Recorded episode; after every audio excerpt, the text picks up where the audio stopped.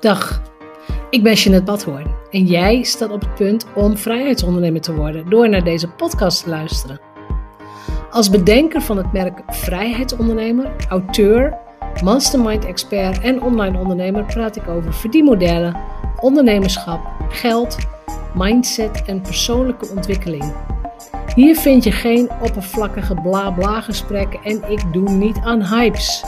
Deze podcast is een combinatie van jarenlange ervaring, ondernemerskennis en identiteitscoaching. Om jou te laten zien dat succes ook voor jou mogelijk is. Als je meer vrijheid en omzet wilt, als je wilt groeien als mens, als je oprecht en authentiek bent, dan is deze podcast voor jou. Ik ben blij dat je luistert. Welkom bij aflevering 165. Vandaag praat ik met Jiska van der Kooi. En Jiska is oorspronkelijk, nou ja, ze komt uit Nederland, opgeleid als fysiotherapeut, maar ineens, een paar jaar later, ze woont in Italië, heeft een Italiaanse man, haar kinderen groeien op in Italië. En zij heeft gemerkt dat het alleen fysiotherapeut zijn haar niet genoeg voldoening gaf. Dus zij is de oprichter en bedenker van de Essential Living Method. Ze richt zich ook op de Engelstalige markt. En die methode is een combinatie van cognitie, van weten, van fysio, van, van, van het lijf. En van, ja, hoe noem je het? het de intuïtie, de, de onderliggende dingen, je onderbewustzijn. Dus alles wat je, wat je niet boven het oppervlakte ziet. Uh, in deze aflevering praten wij over, sowieso ook over cultuurverschillen. Natuurlijk gaan we het even over Italië hebben en hoe het is om daar te wonen.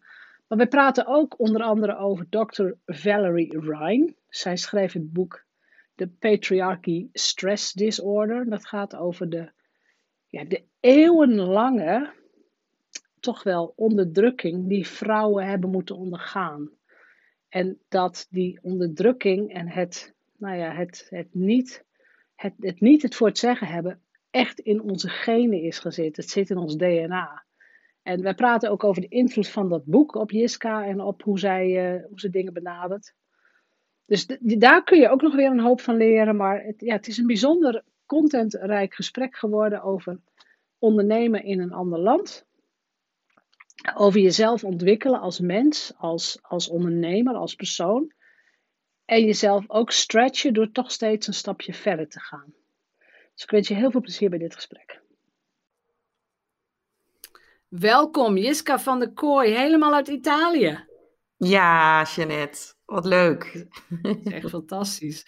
Vandaag praat ik met Jiska. Jiska woont in Italië en werkt ook, um, nou, werkt in Italië, werkt online eigenlijk. Maar Jiska is life coach, mentor en communicatietrainer. Ooit opgeleid als fysiotherapeut. En is de grondlegger van de Essential Living Method. Klopt het allemaal? Ja, klopt. Klopt. Klopt het allemaal? Ja. En als ik jou nu vraag, want, hè, je woont in Italië, je hebt ook een Italiaanse man, heel leuk om straks iets over te horen, maar wat is voor jou de absolute drijfveer van jouw eigen business? Wat vind jij belangrijk om in de wereld te zetten? Ja, ik denk dat mijn allergrootste motivaties, of mijn allergrootste visie, of hoe je dat dan ook mag noemen, eh, om dat vrouwen leren om zichzelf op nummer één te zetten. Mm. Dus niet eerst de familie, niet eerst kinderen, man, eh, schoonouders, ouders. nee, noem maar op. Maar echt dat vrouwen leren om zichzelf op nummer één te zetten. En dat klinkt misschien wat, uh, ja, wat simpel en misschien voor sommige mensen ook wel logisch. Maar in de praktijk blijkt toch, hè, hoe geëmancipeerd sommige vrouwen ook zijn, of, uh, dat ze dat toch niet doen. Dat ze het toch niet doen. En nou weet ik ook, jij hebt je ook laten trainen door Dr. Valerie Ryan uit de, uit de USA, uit Amerika. Ja. Kun je iets over haar gedachtegoed en ook over bijvoorbeeld over haar boek vertellen? Want ik weet dat het hele diepe indruk op jou heeft gemaakt. Ja, nou ja, kortweg gezegd is het natuurlijk dat zij gaat er natuurlijk vanuit dat heel veel dingen ancestraal zijn. Hè? Of je kan zelfs zeggen dat het in ons DNA, eh, DNA zit of DNA zit. Ehm, en dat dat gewoon helemaal teruggaat naar, naar, naar, onze, naar de hele moeder-dochterrelatie, naar onze grootmoeders, grootouders. Eh, waar natuurlijk de vrouw echt helemaal terug naar tijd tijdperk van, van de heksen, zeg maar. Dat een vrouw een bepaald soort rolpatroon heeft. Hè, ja, in een soort van rollenpatroon is beland. Uh, waarin we natuurlijk eigenlijk ook helemaal niet geleerd hebben om onszelf op nummer 1 te zetten. Om maar even, ik mhm. maak het nu even heel simpel, maar daardoor is het ook mm veel tastbaarder. En uh, ja, dus dat zit eigenlijk ook een beetje in ons, in ons lijf, in het limbische systeem. Dat, zij ziet dat ook echt een beetje als een trauma. En, en nou, het klinkt trauma altijd wat dramatisch, maar eigenlijk is een trauma al, al iets als iets eigenlijk natuurlijk tegen jou ingaat hè, en, en jou, jouw uh, zenuwstelsel daarop reageert. En wat, wat gewoon heel mooi is, is dat zij natuurlijk zegt van het zit zo diep in ons, daar gaan we, dat we dan bijvoorbeeld onszelf niet op nummer 1 zetten. Dat is niet iets wat je even cognitief doet. Van ik zet mezelf wel op nummer 1 en dan uh, gebeurt het. Uh, dat zit in je lijf eigenlijk en dat zou, daar moet je naartoe doorwerken. Zoals dat ook heel veel vrouwen niet echt heel erg boos kunnen worden. Um, ja. Vanwege Nee, ik, ik hoor wat je zegt. En ik denk ook, er is volgens mij nu ook wetenschappelijk onderzoek dat DNA echt verandert door traumatische gebeurtenissen. Ja, ja. ja. Dus het zou kunnen zijn, en dan ga ik heel kort door de bocht, maar dat het vrouwelijk DNA is veranderd bijvoorbeeld door heksverbrandingen. Ik ja, noem maar iets. Precies. Ja, ja. Ja, dat is wel bijzonder, want als je met haar gaat werken, haar partner, die, um, doet dan vooral het, het somatische werk. Hè? Dat is eigenlijk ook een soortje van traumawerk. Als je met hem, ik heb dan met hem ook een sessie gedaan. En dan ga je dat helemaal invoelen. Uh, ja, en dat kan heel diep gaan. Dan voel je dus ook sensaties in je lijf, van emoties. Uh, en op een gegeven moment ga je ook herkennen, en dat vind ik heel mooi aan het werken met haar, dat je het mooiste is eigenlijk dat je gaat opruimen, maar dat je ook gaat herkennen, hey, dit stuk is eigenlijk helemaal niet van mij. En in eerste instantie dat het misschien dat je denkt, dit is een stuk van mijn moeder dit ben ik niet. Maar het kan, dat, gaat nog, dat gaat generaties terug, wel zeven generaties. Ja. En uh, ja, dat is wel heel bijzonder. Uh, en ik denk dat heel veel vrouwen onbewust met allerlei bagage rondlopen, die eigenlijk niet bij hun behoren nu op dit moment in 2021. En daar kan je dus ook wel echt mee, als je, wat mee als je dat gaat, um, ja, als je daarmee aan de slag gaat. Maar, ja. dan, maar zij werken dan inderdaad via het lijf. Um, en dat is, ja, eh, nou, ik, ik kan me ook wel voorstellen wat jij zegt. Het is ook niet rationeel zomaar even op te lossen. Dat je zegt, oké, is gebeurd, we gaan verder. Nee, we zitten natuurlijk nog steeds in dat, nou ja, zij noemt het ook patriarchaal, maar we zitten nog, natuurlijk nog steeds in het patriarchale systeem. Hè? Ja, ja. Hoe je het ook went of keert. Ja. ja. Ja. ja, en het mooie is, het zit natuurlijk op onbewust niveau. En, en de subconscious, dat reageert op uh, op onze um, senses, hoe noem je dat? Op je zintuigen. Zintuigen. Je werk gaat dan eigenlijk werken via je zintuigen. En, en als je op dat, ja, ook dat limbische systeem wil gaan werken, moet je dat ook doen via die zintuigen. Dat kan je niet met je cognitie doen. Nee. En dat maakt ook waardoor sommige mensen misschien jarenlang in therapie gaan en dat uiteindelijk het nog niet oplost. Ze blijven nog steeds in dat verhaal ronddraaien. En nou ja, jij kent ook Jim Fortin, die natuurlijk met, uh, meer met hypnotherapie werkt. En dat is eigenlijk ook, vind ik, een hele mooie methode. Want daar ga je natuurlijk ook weer uh, op dat, um, ja, op je, dat onderbewuste stuk zitten. En daar kom je niet met... Nou, geloof ik wel dat het bewuste stuk, dat cognitieve stuk wel nodig is. Want je moet het begrijpen eigenlijk. Hè? Dus dat is je eerste fase. Van, uh, waar komt dit nou vandaan? Um, maar daarna is er vaak toch wat meer nodig. ja. ja. Ja. En wat is er in jouzelf gebeurd dat je, dat je die missie wilt leven? En dat je, dat je die missie zo belangrijk vindt dat je hem op nummer 1 in je business hebt gezet? Ja, dat is wel mooi. Ja, ik, ik, ik denk in eerste instantie wat natuurlijk doorslag heeft gegeven dat ik rondom mijn dertigste in een fase kwam waarin ik gewoon echt te hard had gewerkt. Dus, uh, en ik vind het nog steeds wel boeiend. Uh, kijk, ze noemen dat burn-out. En ik, ik had er toevallig met iemand gesprek en dacht ik van ja, was dat nou precies wat er toen gebeurde? Maar in elk geval, ik had te hard gewerkt en ik kwam thuis te zitten. En, dat en toen woonde je al in Italië? Nee, toen woonde ik nog in Nederland. Toen woonde je nog in Nederland, ja. ja. Ja, en toen was ik, ik, en ik, wat daar ook wel echt gebeurde, was dat ik met, in een werkomgeving zat die gewoon niet, dat niet mijn werkomgeving was. Nee, maar dat wist ik gelukkig. Niet. Ja. was niet gelukkig. Nee. Nee, nee. nee. nee. ik was daar niet gelukkig, maar dat had ik niet door op dat moment. Dus dat is natuurlijk wel boeiend, hè? hoe je dan... Uh, en dat is dan toch wel een, zoektocht geweest van uh, wat gebeurt hier nou? En je wordt steeds bewuster. En ik ging mezelf laten coachen. En dan ben een poos bij een soort van psycholoog geweest. Ik heb energetisch werk gedaan. Ik heb ontzettend veel gedaan om, te, om dat, uh, daar een weg in te vinden. En ik denk daarna het, de fase dat ik kinderen ben gaan krijgen. uh, heeft me ook veel meer weer gebracht van, goh, ehm, ja jeetje, dan loop je rond te rennen, maar dat, dat, dat, ja, wat is nou eigenlijk gelukkig zijn? Hè? Wat maakt mij nou gelukkig als mens? En ik ben uiteindelijk rond, dat was al in Nederland eigenlijk in aanraking gekomen met mindfulness. Dat was voor mij heel erg een eye-opener, omdat dat natuurlijk al heel erg maakt dat je ziet hoe je soms in het verleden leeft of in de toekomst leeft. En dat je gewoon eigenlijk mm aanwezig bent waar je, waar je bent. En uh, ja, dat, uh, dat, dat, nou ja, dat is een beetje hoe dat bij mij is gaan lopen. Dat ja. een beetje een zoektocht. Um, en ik denk, ja, dat, misschien is dat altijd wel geweest. Ik, ik heb wel altijd een neiging om, ben een beetje een soort van detective, om naar die kern toe te willen. Van ja, maar wat is hier nou werkelijk aan de hand? Waarom werkt ja. het nou niet voor mij? Uh, Wat wil ik nou eigenlijk in mijn leven? En, uh, en ook wel een soort ontevreden, dat ik dan mensen om mij heen half gelukkig zag zijn. Toen dacht ja, dat is toch niet de bedoeling van ons. Dat is niet de bedoeling van het leven, nee. Nee. Nee, nee, nee, nee, nee. nee. want jij hebt een Italiaanse man. Ja. En nu dus eigenlijk ook, uh, nou ja, half Italiaanse kinderen, om het zo te zeggen. Ja, ja, ja. ja. Waar, ja. Heb je meer levensgeluk in Italië?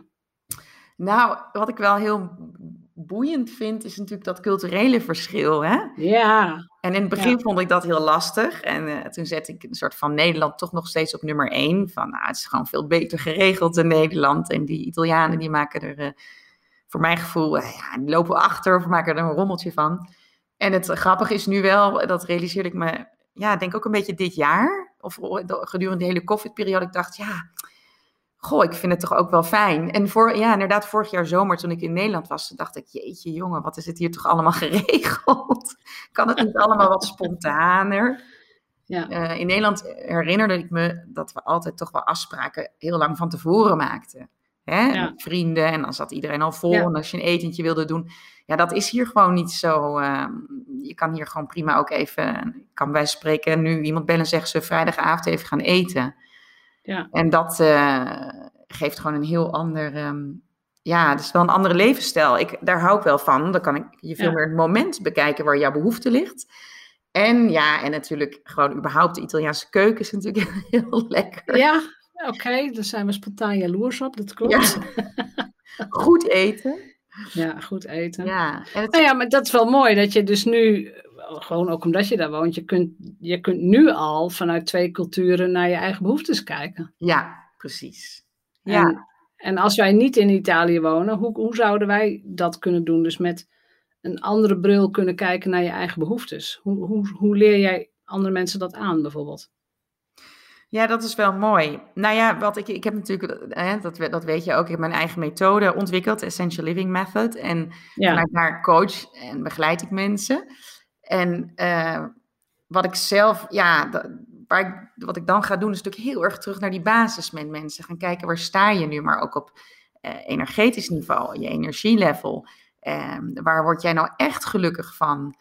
Uh, wat, wat drijft je in het leven? Nou ja, dat zijn natuurlijk allemaal een soort van basisvragen die bij coaching om de hoek komen kijken. En daar gebruik ik dan mijn kennis in van, vanuit ook nog een stukje fysiotherapeutische hoek, mindfulness. Uh, een beetje vanuit het, bodywork. Uh, work. En het is natuurlijk net een beetje waar iemand staat, waar iemand zijn behoefte ligt. Mm -hmm. Maar dat is wel heel erg terug naar die essentie. En ik denk, wat er dus heel erg gebeurt volgens mij nu, is dat we allemaal zo ontzettend, nou maak het even heel gechargeerd hoor, maar zo vanuit ons hoofd leven, mm -hmm. dat we daarbij vaak gewoon die essentie verliezen. Ja. En verliezen wat is er nou wezenlijk belangrijk. Dus dan lopen we heel hard rond te rennen als kippen zonder kop. Uh, voor dingen die misschien wel helemaal niet zo nodig zijn. Of waar eigenlijk helemaal niet onze behoefte ligt. En ja, en dan gaan we natuurlijk ook over de kop. Hè? Dat we en dan gaan we ook over de kop. Ja. Pleit jij dan ook voor, een, um, voor het loslaten van de. Uh, zo hoort het nou eenmaal. Ja. Die gedachte. Groot voorstander van. Groot voorstander, ja. Vooral ook gekke dingen doen. Ja. Ja, ja ik ben wel een beetje anti-dogma of anti uh, regeltjes. Maar dat betekent niet dat je, ik geloof wel dat een samenleving regels nodig heeft, maar dat zijn natuurlijk gewoon meer de ethische normen en waarden, dat je elkaar accepteert, dat je respect voor elkaar hebt, dat soort dingen. Mhm. Maar mhm. ik geloof wel dat je gewoon heel lekker moet doen waar jij blij van wordt, zonder natuurlijk ja. anderen te schaden. Ja. En ik denk dat, dat dat is ook wel een beetje dat kind in je weer eh, wakker maken. Hè? Wat wilde je nou toch als kind? En eh, waar word jij nou toch blij van? Want als je in die blijheid komt en die leuke dingen gaat doen, dan, ja, dan gaat het ook gewoon stromen. En dan ga je ook dingen aantrekken die bij jou passen. En komen misschien wel bijzondere dingen naar je toe. Of um, werkopties ook. Hè. Een vriendin van mij die heeft een baan gevonden, zelfs onder de COVID. Waar je dan zegt, nou, het gaat toch allemaal best wel slecht en allemaal lastig. Ja, dat kan gewoon wel. Het, uh... Ja. Oh ja, dat is, dat is echt, eh, hier in huis kunnen ze het niet meer horen. Maar als mijn kinderen zeggen, ja, maar dat kan ik niet. Ik zeg, nou ja, als, je, als jij denkt dat je het niet kunt, kun je het ook niet. Nee, precies. Maar als jij denkt dat je het wel kunt, ja. dan ga je in elk geval de, de mogelijkheden onderzoeken. Ja, alles is mogelijk. En daarin misschien wel ook voelen van wat is dan, wel blijven voelen wat belangrijk is voor jou. Ja. En dat verliezen we gewoon heel snel uit het oog. Dus we zijn soms levens aan het leven die misschien wel helemaal niet onze levens zijn. Hè? Ja. Dat, uh... ja. Is dat een van de oorzaken van al die burn-outs? Ja, denk, oh ja, sorry, ik ben dat lekker uitgesproken. Maar ja, dat denk ik echt. Ik denk dat, dat, er in, dat zoveel mensen zo toch wel een beetje vervreemd geraakt zijn soms van zichzelf. Niet echt verbonden met jezelf. Ja. En dat is niet, niet dat je dan iets fout doet. Dat, dat, dat, hè, dat komt ook. Ik had gisteren weer een gesprek met iemand die. Ja, dat gaat ook terug naar de opvoeding, naar ouders. Die bepaalde dingen misschien ook bij het kind niet hebben gezien. Het kind wat zich adapteert aan een bepaalde behoefte die er thuis is. Of zich vormt. Maar dan eigenlijk waarin iemand zichzelf eigenlijk helemaal niet uh, leert echt te uiten en te zijn wie hij wil zijn. Klopt. Ja. Ja. ja. ja. Nou ja, ja, ik denk dat ik die visie op burn-out met jou deel. Het is niet zo dat je in een burn-out schiet omdat je hard werkt. Dat is mijn, mijn visie. Het is zo dat je, volgens mij schiet je in een burn-out als je voortdurend bezig bent. En of het nou werk of privé of gezin of wat, maar je bent voortdurend bezig met, met dingen die niet in jouw alignment zitten. Ik weet niet, het Nederlands woord ja. ook niet, maar die, waarvan je, waarvan je voelt van, oh, dit maakt me niet gelukkig. Maar op dat niveau denk je er helemaal niet meer over Nou, Je doet het omdat het zo hoort, of omdat het ja. verwacht wordt. Of, ja. ja. Ja, er zit heel veel bij omdat het zo hoort, of dat het in de maatschappij zo is. En dat is voor mij mm heel verruimend geweest om uit de Nederlandse cultuur te stappen. Maar het had ook iets anders kunnen zijn. Dus je, je wereldbeeld wordt dan ook weer veel breder. Dan denk je, oh ja, goh, zo doen ze dat in Nederland, zo doen ze dat in Italië. Eigenlijk is dat ook wel verfrissend. Hè? Maar zo kan je natuurlijk ook als je in Nederland woont, kan je ook even iets heel anders gaan doen. Ga ja. een tijdje ergens anders wonen of zo. Dat is makkelijk gezegd, maar je kan, eh, er zijn heel veel mogelijkheden. Waardoor je dan, ja, het is ook een beetje uit je comfortzone stappen. Zonder natuurlijk in, in, grote angst en paniek te stappen, maar wel een beetje verruimen. Van, goh, wat kan ik nou eens anders doen dat ik dat ook weer even anders ga zien. Ja, ja. Dus ook weer de ruimte voor jezelf opeisen. Ja. Als we dan dus de, de switch maken naar jouw business, hè, jouw Essential uh, Living Method. Hoe is die ontstaan? Want ik weet dat heel veel luisteraars ook heel graag een eigen methodiek zouden willen, of een eigen framework of een eigen stappenplan, maar het nog niet hebben. Maar ja. hoe is die weer ontstaan? Ja, dat is natuurlijk ook een beetje wel spelenderwijs gegaan. Want ik heb toen in der tijd, volgens mij is dat vrij kort geweest na de geboorte van Victoria, dus 2017, denk ik dat dat geweest ongeveer. Toen heb ik mijn Essential Living Facebook groep opgericht. En in der tijd werkte ik inderdaad ook met een coach. En toen, ja, dan was ik ook heel erg aan het vormen van wat, wil ik nou, waar zit ik nu? En ik kwam elke keer weer op terug op dat stukje van essentie. Wat is nou de essentie van het bestaan? En daardoor, nou ja, spontaan kwam die Essential Living Facebookgroep om de hoek kijken.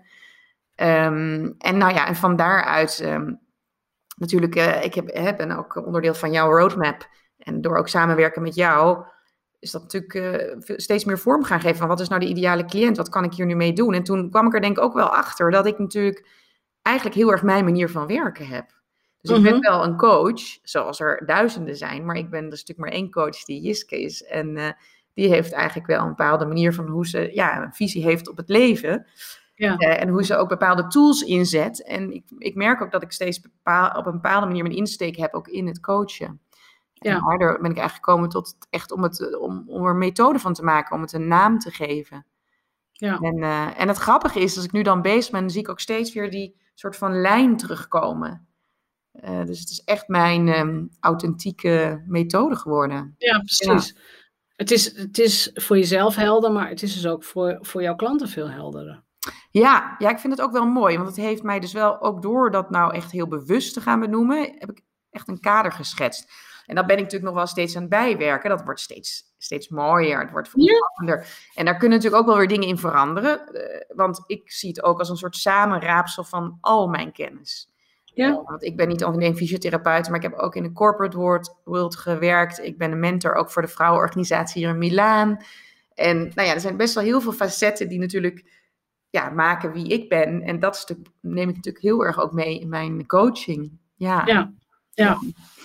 Maar ja, dat is, weet je, dat is, dat is ook de, de journey die je als, als ondernemer aflegt. Zeker als online ondernemer. Ja.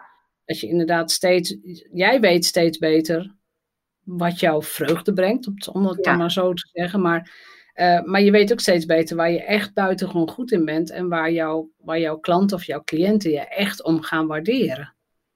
Ja, ja, en dat is wel heel bijzonder dat ik echt het gevoel heb van, nou, ik ben nu, uh, nou, ik zal mijn leeftijd niet noemen. Nee. Nee, maar ik heb wel echt het gevoel dat nu de laatste jaren, hè, en nou, mijn kinderen zijn natuurlijk nu ook iets groter, maar dat echt dat helemaal samenkomt van, oh ja, ja. weet je, hier ja. zit mijn kracht en dit kan ik goed en daar ben ik misschien minder goed in. Ja. Uh, en, en dan gaat het ook veel meer stromen. Dat is wel uh, echt bijzonder. Ja. ja. dat wil ik op zich de luisteraars wel meegeven. Dat, um, dat proces wat jij nu beschrijft, dat begint pas na je veertigste. Ja, ja dat, dat, dat kan dus iedereen die nu luistert en jonger is, blijf spelen, blijf onderzoeken. Je hebt nog tijd. Weet je, dat. Ja, ja. ja. Ja, dat is misschien ook echt wel zo. Het is wel een stukje van volwassen worden ook ergens. Of nou ja, ik, ik, ik, ben, ik voel me nog steeds soms wel een, kind. Hè. Ik ben vrij, ik vind het gewoon leuk om ook speelsheid te behouden. En dat komt ook wel door, mijn, door jonge kinderen, maar gewoon het algemeen. Maar het is inderdaad wel dat je een soort van ja, dat de puzzelstukjes inderdaad uh, in elkaar gaan vallen. En dat je echt voelt van, oh ja, dat, dat, uh, daar ligt nou mijn kracht. En dat vind ik ook leuk om te doen. En dat je er ook voor kiest. En ik denk ja. dat dat ook mijn, mijn, in mijn werk heel belangrijk is. En dat is ook mijn enthousiasme. Ik, ik hou er echt heel erg van om mensen in hun kracht te zetten. Nou ja, ja. dat heb jij denk ik ook, Jeanette. En, uh, ja, ik, ik, ik, um, ik zal het niet noemen van in hun kracht zetten. Want ik ga ervan uit dat iemand op zich, van zichzelf al krachtig is. Dat is ik neem de, nee, die aanname, die heb ja. ik. Um, maar ik heb wel de enorme drijfveer, zeker ook voor vrouwen, maar ook online ondernemers. On online ondernemers worden nog steeds erg onderschat en worden ja. nog steeds een beetje weggezet. Nou ja, internetgekkies en zo. Terwijl ik denk, nee, dit is gewoon echt een hele serieuze eh, business. We zijn echt bezig om levens te veranderen. We zijn echt bezig om uh, goed voor onze families en gezinnen te zorgen. Ja, en ik wil gewoon, ik wil gewoon heel veel stinkend rijke vrouwen in de wereld. Die het zelf bij elkaar verdienen. Dat lijkt me, vind ik ja. fantastisch. Gewoon echt veel meer dan nu. Ja. ja. Dat het maar dus dat... normaal is als online vrouwelijke ondernemer. Dat je gewoon multiple, multiple six figures draait. Of dat je naar de seven figures gaat. En uh, dat dat gewoon de norm is. Ja, dat is mooi, want daar zit heel veel op die money mindset. Nou ja, en wat ik bedoelde ook met in de kracht zetten, is niet zozeer dat de kracht er niet, in, dat zit er al in, hè, maar dat het ja. naar buiten komt, inderdaad. Ja. ja. ja. Dat je het gewoon gaat pakken. Nou, nou zei jij heel kort even iets over uh, 2017. Toen kreeg jij uh, jouw dochter. Ja, 2016 kreeg ik er inderdaad. Over 2016 is ze geboren. Maar daar hoort nog een heel grappig verhaal bij. Wat is er gebeurd? oh ja, ja. Ja, mijn dochter is inderdaad uh, geboren in de lift van ons uh, appartementencomplex, zeg maar, waar wij wonen. En we hebben zo'n uh, jaren zeventig um, appartementencomplex. Dus dat is ook een heel klein liftje, zeg maar. Daar kan je niet in liggen. Dus uiteindelijk is het, ja, het was een situatie waarin het dus ineens heel snel ging. En mijn man mij toch de deur uittrok van, we gaan nu naar dat ziekenhuis. En toen stond ik in de lift en toen ja, toen trok ik mijn broek naar beneden en hij zei van, wat doe jij? Ik zei, ja, ik voel, ik, het komt eraan. Ik voelde haar hoofdje. Ja. En uh, nou ja, wij wonen op een derde verdieping. Toen kwamen we op de eerste. Toen ben ik inderdaad gaan liggen met, uh, ja, heel plastisch natuurlijk, maar met een been buiten de lift zelfs. En toen ja, is zij geboren. Mijn man heeft eigenlijk geholpen om haar uh, te laten geboren worden. Ja. Het was ook nog wel spannend, want hij zag dat dus de navelstreng om haar nekje zat. Dus dat heeft hij eraf gehaald. Ja. En uh, ja, toen kwam ze daar ter wereld. Uh, op een, het was februari, dus het was ook wel een beetje koud. en het was iets van, wat ja, ze was om, was het nou half, ja, half twaalf was het of zo. Dus, uh, S'avonds? Ja, ja, het was tegen de avond aan. En dan? Dus, en wat gebeurt er dan? Ja, dat was wel bijzonder, want mijn, we hadden dus net mijn schoonouders waren gekomen om op mijn zoontje te passen. En mijn schoonvader, die is een, uh, ja, een echte ouderwetse Italiaan en die heeft nooit een bevalling meegemaakt. Dat was in de tijd ook niet normaal.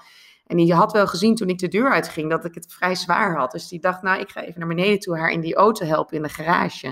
En die kwam op begane grond aan en die vond mij daar met een kind op mijn borst. En die, ja, die ging helemaal in uh, paniek. Die, uh, die, die in een soort van shock uh, belandde. Ja. ja. Heel bezorgd. En toen zei dus mijn, mijn partner Filippo, die zei, papa bel even de ambulance. En hij kon dat helemaal niet meer. En, dus toen werd de ambulance gebeld en dan moest er ook nog een dokter bij komen. Daar moest ik ook nog op wachten. Die moest dan kijken of je wel vervoerd mocht worden. Ja, dat was een heel, um, ja, Italiaans, het is best wel gemedicaliseerd hier. Dus dat was een heel gedoe. Maar ik had onderwijl zelf, uh, ik was heel relaxed, want ja, het kind was eruit en ze was nog verbonden met de navelstreng. En ik wist wel dat dat natuurlijk heel voedend dan op zo'n moment ook nog is. En uh, ik had haar op mijn borst gelegd en ik had gewoon het idee, dit is gewoon goed. Ja. Dus, uh, dus ik lag eigenlijk alleen maar daar te glimlachen en te wachten. Dus toen zijn we naar het ziekenhuis gebracht en daar, nou ja, daar moest de placenta nog geboren worden. En, uh, maar dat was natuurlijk bijzonder, want we kwamen ook in de Italiaanse kranten terecht. Want het was ook niet zo heel normaal om uh, nee. een thuisbevalling. en en het, was, het was ook het bizarre daaraan was, ik wilde eigenlijk heel graag thuis bevallen. Maar in Italië is dat niet normaal eigenlijk. Nee. En nee. als je het wil, dan moeten er twee figuren aanwezig zijn. Dus ja, het is gewoon heel kostbaar. Dus in die zin hadden wij zoiets van, nou ja, dan doen we het gewoon toch ook deze tweede keer in het ziekenhuis. En uiteindelijk werd ze dus toch eigenlijk een soort van thuisgeboren.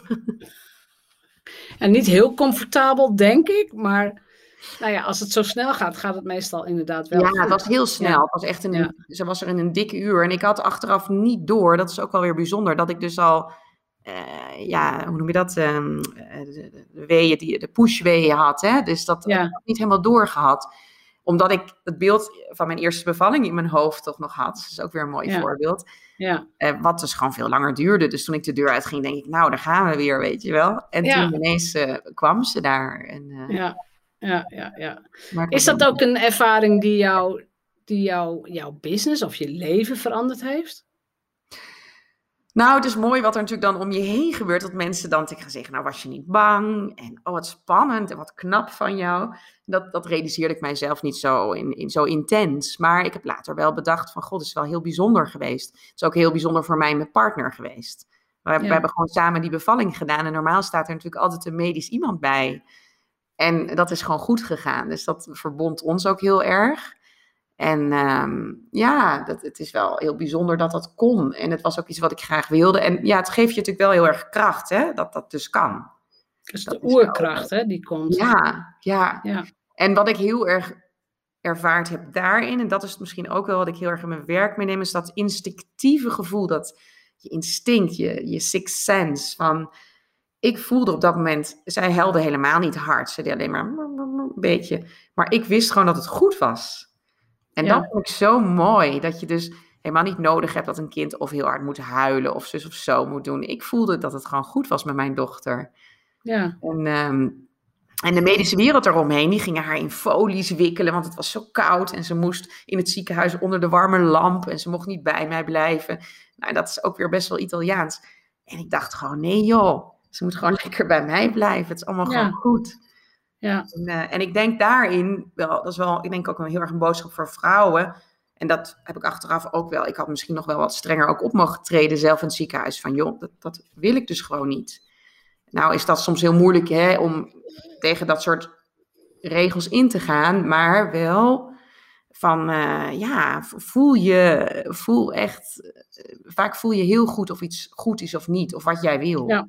En dat je daar gewoon... Nou, dat herken ik wel. Ik heb het idee dat weet je, ook, ook zoiets heel vrouwelijks als een bevalling is voor een deel ook van vrouwen afgenomen. Ja. Zo voel ik dat ook. Hè. Toen ik, ik heb dan de eerste twee in het ziekenhuis gekregen, maar dan ga je bevallen. En de eerste nacht ligt dat kindje in een wiegje. Niet bij jou, niet naast ja. jou, maar op een zaal met allemaal andere baby's. En dan denk ik, wie heeft dat ooit verzonnen? Ja, is bizar. Echt bizar. Ja. Dan denk ik, maar, maar dat, dat stuk terugeisen, dat is in volle gang volgens mij. Ja. Dus we zijn volop terug van, en ik ben helemaal voor, als, als je medische hulp nodig hebt, heb je het nodig. Want Ja. vroeger gingen veel te veel vrouwen dood in het kraambed. Ja. Ehm, dus dat helemaal. Maar als het gewoon, het is gewoon goed gegaan, kind is blij, jij Ja. bent blij, dat klopt allemaal. Wie heeft er dan verzonnen dat die baby ergens anders zou moeten liggen? Of zo. Ja. Weet je, daar ben ik ook heel boos over geweest, vooral bij mijn tweede. Ja. Echt, ik denk van, hoezo? Waarom ligt dat kind daar? Ik, ik lig hier, kom met dat kind, weet je? Ja. Mijn, mijn kind. Nee, en Ja. er is ook niks beters dan dat huid-op-huid contact met de moeder. Precies. Dat is ook oxytocine. Dat maakt ook dat het kind niet gestrest raakt. Maar het maakt ook dat jij niet gestrest raakt. Dat het ontspant.